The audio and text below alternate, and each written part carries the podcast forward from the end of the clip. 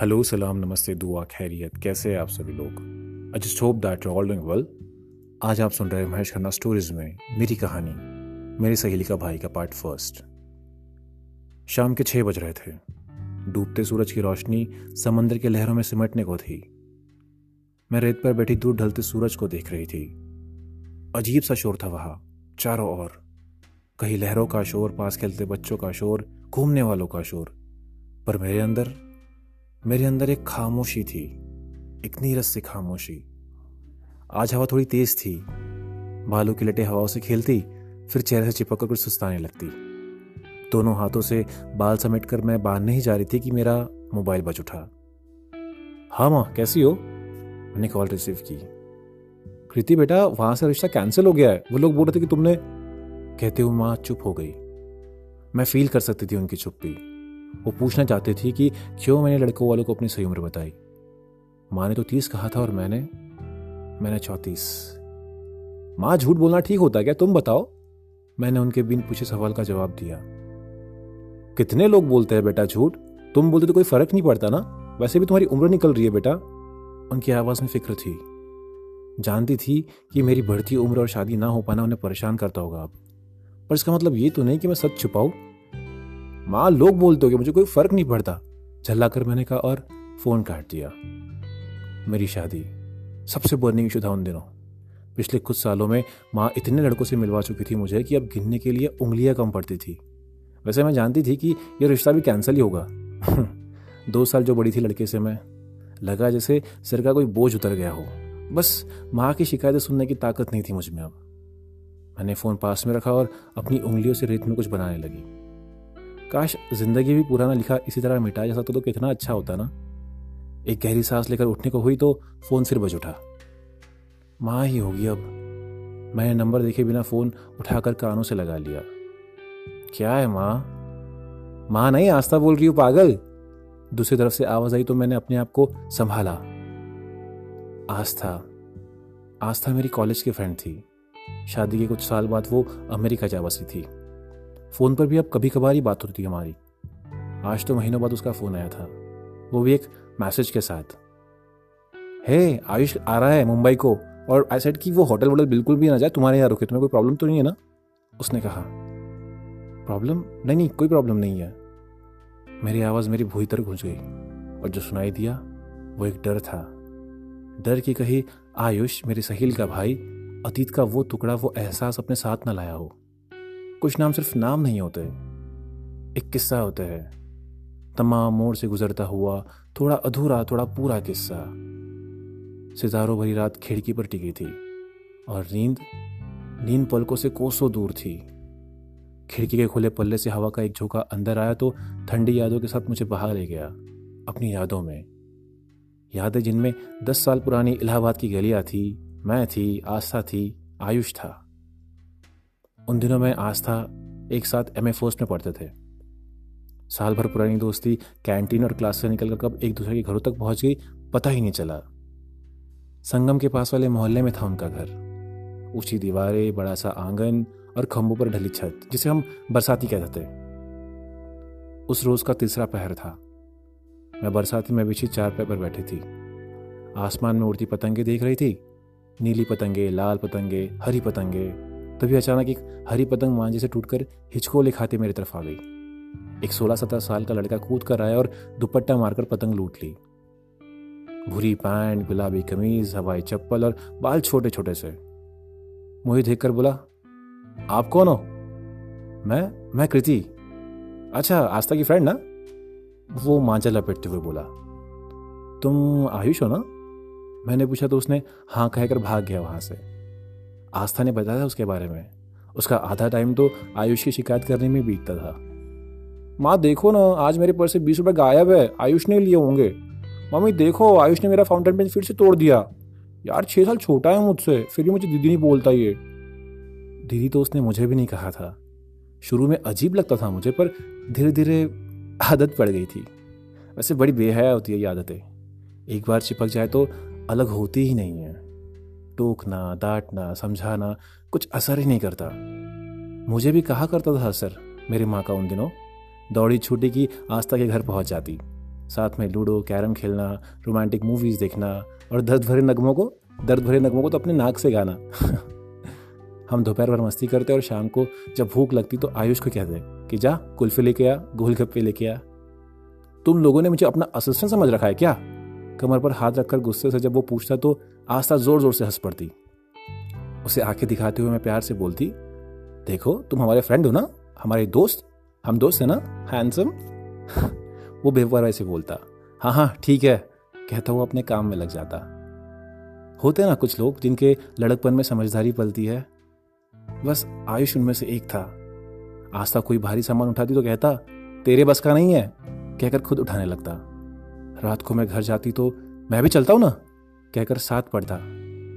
बिन बताए बिन जताए संगी बनकर रहने वाली उसकी ये आदत मुझे कब अच्छी लगी मुझे पता ही नहीं चला। और पता ही नहीं चला कि आस्था का ये भाई कब मेरा दोस्त, बहुत अच्छा दोस्त बन गया। मन की मुंडेर पर अतीत मेरा हाथ थामे बैठा था चुपचाप। हमारा एम ए पूरा हुआ तो आस्था की शादी तय हो गई। मेरी दोस्त की शादी थी और मैं दिन भर कामों में, हम सब तैयारी में लगे रहते। दिन में खाना भी अक्सर मैं उसी के घर खा लेती। एक दिन उसके आंगन की चारपाई पर बैठे हम तीनों खाना खा रहे थे, उड़द चांद उड़द चने की दाल और मिस्री की रोटी। माँ बारी बारी सबको गर्म रोटी दी जाती। एक दफ़ा ज़रा लेट क्या हो गई तो आयुष ने अपनी चपाती के दो टुकड़े करके मेरे एक थाली में डाल दिए। ओए तू कब से अपना खाना शेयर करने लगा भाई, मुझे तो तूने कभी नहीं दिया। आस्था ने छेड़ा तो उसके गाल लाल हो गए। झेपते हुए बोला, तू गेस्ट है क्या? मैं मुस्कुरा दी।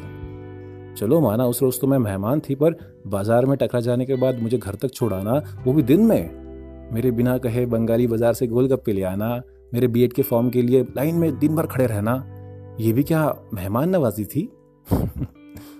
शादी का वक्त करीब आने लगा था। माँ रस्मों में जुड़े सामान जुटाती, पीरी, धोती, जौ का लावा, मंडवे का पास और बहुत सब कुछ। आयुष दिन भर बाजार के चक्कर काटता, कभी बहन की फरमाइश पूरी करने के लिए तो कभी पापा के भूले हुए काम करने में। बहुत थक गए होगे ना तुम, एक दिन मैंने प्यार से उसके सिर पर हाथ रखकर पूछा। वो बोला, नहीं नहीं नहीं मैं थकता नहीं हूँ, बिल्कुल भी नहीं। उसे देखकर लगता ही ना था कि वो उन्नीस साल का कोई टीनेजर है। शादी की रात आ गई थी। मैं अनाड़ियों की तरह बनारसी साड़ी संभालने में बंदी थी। उस दिन सिर्फ पार्लर से दुल्हन जाती थी, बहनें सहेलियाँ सब खुद तैयार होती थी। काफ़ी देर तक जब बाल मेरे सेट नहीं हुए तो गुस्से में मैंने क्लिप निकाल दी। खुले बाल अच्छे लगते थे तुम पर, दरवाजे पर खड़े आयुष ने कहा। ना जाने वो कब से खड़ा था वहाँ। शादी में भी पूरा वक्त आयुष मेरे आसपास ही मंडरा रहा था, किसी साए की तरह। कभी कभी हमारे नजरें मिलती तो मैं प्यार से मुस्कुरा देती, पर वो नहीं मुस्कुराता। शायद बहन की शादी होगी इसलिए इमोशनल हो रहा होगा। ये लड़की बिना पता नहीं क्यों ऐसे अपने इमोशन छुपाते हैं, क्या मिलता है इन्हें ऐसे करके। जयमाल की हुड़दंग के बाद हम दूल्हा दुल्हन के मंडप में बैठे थे। मंत्रोच्चार गूंज रहे थे। मैं और आयुष वही खड़े सिंदूरदान को देख रहे थे।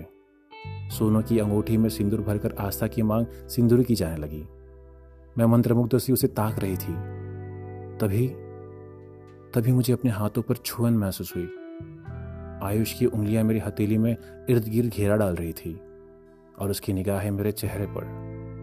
मैं चौंक गई मैं चौंक गई मतलब मैं हिल गई पूरी। मैंने झटके से हाथ खींचा पर उसके कफलिंग मेरे हाथों की निशानी पर बनाते चले गए। वही मैं थी, वही आयुष, फिर ये अजनबी ये अजनबी एहसास कहाँ कहाँ से आ गया? पता नहीं, मुझे पता क्यों नहीं चल रहा था। विदाई के बाद खाली मंडप के किनारे बैठे थे, कितने देर तक अपने हाथों पर अपने निशान को देख रही थी। आयुष ने पहले भी मेरा हाथ पकड़ा था, पर इस तरह इस तरह तो बिल्कुल भी नहीं। शायद वो प्यार की गिरह बांधना चाहता था अपनी। ये गलत है। मैंने खुद को रोका कि मैं कहीं ये बहाव मुझे अपने साथ ना ले जाए। आयुष मेरी सहेली का भाई है, मुझसे छः साल छोटा, मैं ये नहीं कर सकती। मुझे अटपटा फील हो रहा था। आंटी मैं निकलती हूँ, परमिशन लेते हुए उसके घर से मैं निकल गई। जाते वक्त आस्था की माँ ने कहा, आती रहना बेटी।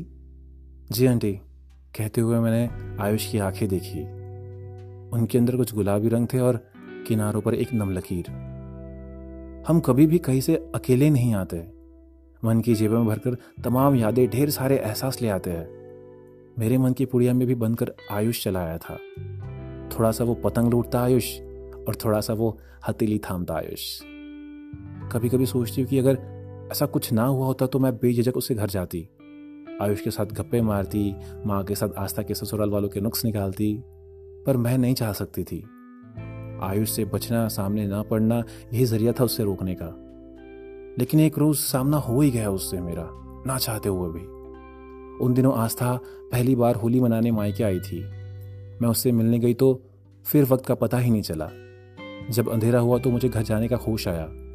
इतना लेट हो गया ना, बहुत देर हो गई है, मैं चलती हूँ, मैंने कहा तो आस्था ने आयुष का आवाज़ दी।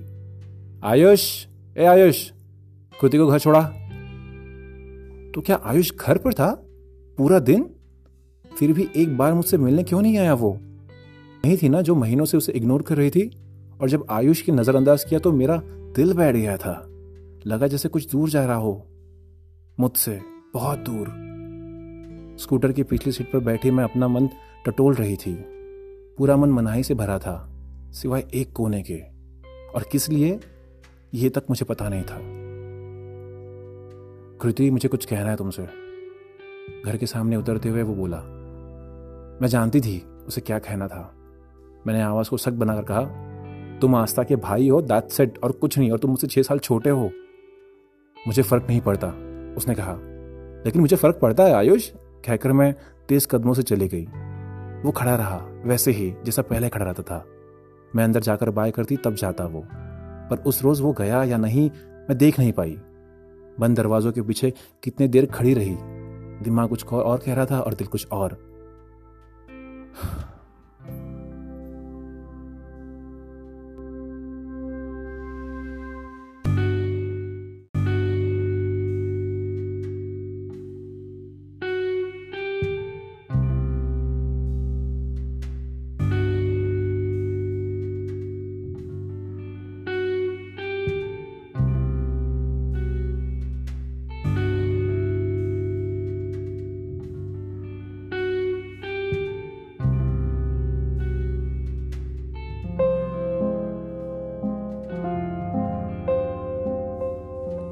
हेलो, सलाम, नमस्ते, दुआ, खैरियत, कैसे आप सभी लोग? I just hope that you are all doing well. आज आप सुन रहे हैं महेश खन्ना स्टोरीज में मेरी कहानी, मेरी सहेली का भाई का पार्ट टू।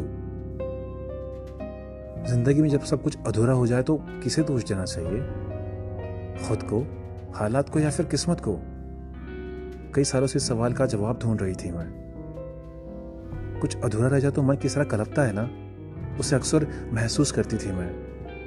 उस दिन के बाद मैं आयुष से कभी नहीं मिली, ना कोई बात ना कोई कांटेक्ट। पर आयुष पर आयुष पूरी तरह दिल से गया नहीं था मेरे। उंगली से अंगूठी उतर जाने के बाद जैसे निशान रह जाते हैं, बस आयुष के निशान भी कुछ मेरे अंदर वैसे ही मौजूद थे, किसी अमिट छाप की तरह। पूरी रात गुजर गई थी पिछली यादों को समेटते समेटते। अलार्म बजा तो एहसास हुआ कि बस चौबीस घंटे बाकी थे आयुष को आने में। मैंने खुद को संभाला। उम्र कितना तो सिखाई देती है ना कि कमज़ोर पलों में खुद को कैसे संभालना चाहिए। मैं भी संभल ही गई थी। मैं नहा धोकर मार्केट निकल गई। तीन दिनों के मेन्यू के लिए क्या क्या लाना है, क्या क्या खाने के लिए सामान, उसके लिए। अभी सूजी का पैकेट उठाया तो तानों से यादें आसपास बिखर गई। वो आयुष का उत्तपम बनाना, मेरी बनाई इमली चटनी। उत्तपम अभी भी क्या उसे पसंद होगा क्या?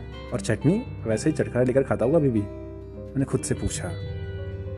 बटर का पैकेट उठाते हुए मेरी निगाह रेफ्रिजरेटर के कांच पर टिक गई, खुद पर। ज़्यादा बदली नहीं थी मैं, बस वक्त कुछ लकीर दे गया था चेहरे पर। आयुष भी शायद अब अट्ठाईस साल का हो गया होगा ना, शायद मुझे रखता होगा या फिर क्लीन शेव। उफ, ये क्या सोचती हूँ मैं भी। वो आस्था का भाई है और मुझे उससे इसी तरह मिलना है। फिर क्या फ़र्क पड़ता है कि वो कितना बदला, मैं कितनी बदली, वक्त कितना बदला। मेरा साथ दिन तैयारी से गुजर गया। उसकी पसंद नापसंद सब याद थी मुझे। आयुष को इतना कब और कैसे जान गई थी मैं, और उससे सबसे बड़ी बात कि मुझे अब तक की बातें कैसे याद रह गई। कुछ तो था जो जानबूझकर छुपा रही थी मैं खुद से। उस बच्चे की तरह जो पीठ के पीछे हाथ में छुपाकर गर्दन हिलाकर बोलता है कि मेरे पास तो कुछ नहीं है। अगली सुबह मौसम कुछ बेहतर था। आसमान में बादल थे, शायद आज बारिश होने वाली थी। मैंने घर भर की खिड़कियाँ खोल दी थी। हवा के साथ विंड चिम भी मध्यम मध्यम करते बजने लगी थी। सोफे के कुशन सातवीं दफ़ा मैंने ठीक करके हटा लिए थे। अचानक दरवाजे की घंटी बजी तो मैं दौड़कर दरवाजे पर पहुंची और फिर ठहर गई। खुद को संभालते हुए दरवाजा खोला। सामने आयुष खड़ा था। बादामी शर्ट, ब्लैक पैंट पहने हुए, भूरे चेहरे पर हल्की सी दाढ़ी और आंखों पर चश्मा लगाए। मेरी सहेली का छोटा भाई आयुष। मेरे लिए सबसे मुश्किल होता है बात शुरू करना, खासकर तब जब चुप्पी बरसों पुरानी हो। सोफे पर बैठा आयुष घर को देख रहा था। बाई दीवार वाली बुक रैक, कॉर्नर्स पर बड़े बहुत सारे लाफिंग बुद्ध, जिनमें उसका एक दिया हुआ था जो उसने मुझे गिफ्ट किया था। तुम फ्रेश हो लो, मैं नाश्ता बनाती हूँ, मैंने कहा। कैसी हो तुम? आने के आधे घंटे बाद उसने पूछा। उसके तीन शब्द ऐसे लगे जैसे किसी अपने ने गले से लगाकर मुझे थपथपाया हो। तुम कैसे हो? मेरा आवाज कांपती उसके पहले मैं खुद को संभाल लिया। उसने कोई जवाब नहीं दिया। ब्रीफकेस खोलकर आंटी और आस्था की भिजवाई तमाम चीज़ें देने लगा मुझे। मेरे लिए सूट, मछलियाँ, अचार, बहुत सा कुछ। आखिर में कुछ गिफ्ट पैक थे। गिफ्ट देते हुए हमारी उंगलियां एक दूसरे में उलझ गई। वॉशरूम राइट साइड में है, टॉवल रख दिया मैंने वहीं पे, मैंने हड़बड़ा कर कहा और रसोई में चली गई। आयुष उठकर चला गया। समोसे तलने की कढ़ाई में तेल गर्म हो रहा था, लेकिन मैं ना जाने कहाँ खोई हुई थी। बेख्याली में मेरी उंगलियां मेरे बालों से खेल रही थी। अब भी बात नहीं करोगी मुझसे? अचानक आयुष की आवाज सुनकर मैं चौंक गई। मैं मुड़ी तो वो रसोई के दरवाजे से टेक लगाकर वही खड़ा था, न जाने कब से। मैं हड़बड़ा गई, अपने बालों को चूड़े से कसा और झेप कर बोली, तुम नाश्ते के साथ चाय लोगे या बाद में? एक बात बोलूं, उसने कहा। मैंने अनसुना करके उसे पूछ लिया, शाम को कितने बजे आओगे तुम? तुम के इंतजार करोगे मेरा? उसके सवाल ने मुझे खामोश कर दिया। गैस की नॉब बंद करते मैंने आंखें मूंद ली। महसूस हुआ जैसे अरसे से रोका हुआ कोई एहसास अंदर ही कुलबुला रहा मेरे। बाहर निकलने को बेचैन था वो एहसास। उसकी ओर पलटकर मैंने पूछा, क्या तुम अब भी? जाने क्या था उसकी आंखों में। सवाल पूछते ही मैं रुक गई थी। शायद जरूरत भी नहीं थी। पाँच साल पहले जिन एहसासों को अनदेखा किया था वो आज भी वैसे ही थे, जैसे आंखों ने उन्हें पूंजी की तरह संभाल कर रखा हो मेरे अंदर। एक पल को लोग लगा कि मुंबई नहीं, ये इलाहाबाद है। रसोई की देरी पर नहीं, आयुष के अपने स्कूटर पर बैठा हो। उसने मुझसे वो सब कह दिया हो जो वो कभी कहना चाहता था। मैं अब भी क्या? आयुष धुरिया घटाते हुए बोला। वो मेरे करीब आ गया। मेरे लफ्ज सिमट कर रह गए थे। मैंने अपनी निगाहें उसकी आंखों पर टिका दी। कितने बरस, कितने लम्हे ठहरे हुए थे इनमें, जैसे वो अब भी इंतजार में हो अपनी पूरा होने के। मैं सांस थामे उसे देखती रही, पढ़ती सुनती रही उसे। आटे में सनी मेरी उंगलियों को कसते उसने फिर से पूछा, बोलो ना, मैं अब भी क्या? उसके नाखून को कुरेदते हुए मैंने पूछा, तो जरूरत है क्या बताने की? नहीं, बिल्कुल भी नहीं, कहते उसने खुद को मुझे समेट लिया, जैसे कि खिड़की के पास बादल एक दूसरे को समेट रहे थे। हौले हौले बूंदें बरसने लगी थी। एक इंतजार खिड़की के उस पार खत्म हो गया था और एक इंतजार खिड़की के इस पार। बस यही थी मेरी कहानी। आपको ये कहानी कैसी लगी मुझे बताइए। मुझे इंस्टाग्राम पे फॉलो कीजिए। मेरा इंस्टाग्राम हैंडल है at the rate doctor Mahesh Khanna. मैं नई नई कहानियाँ लाता रहूँगा। Signing of.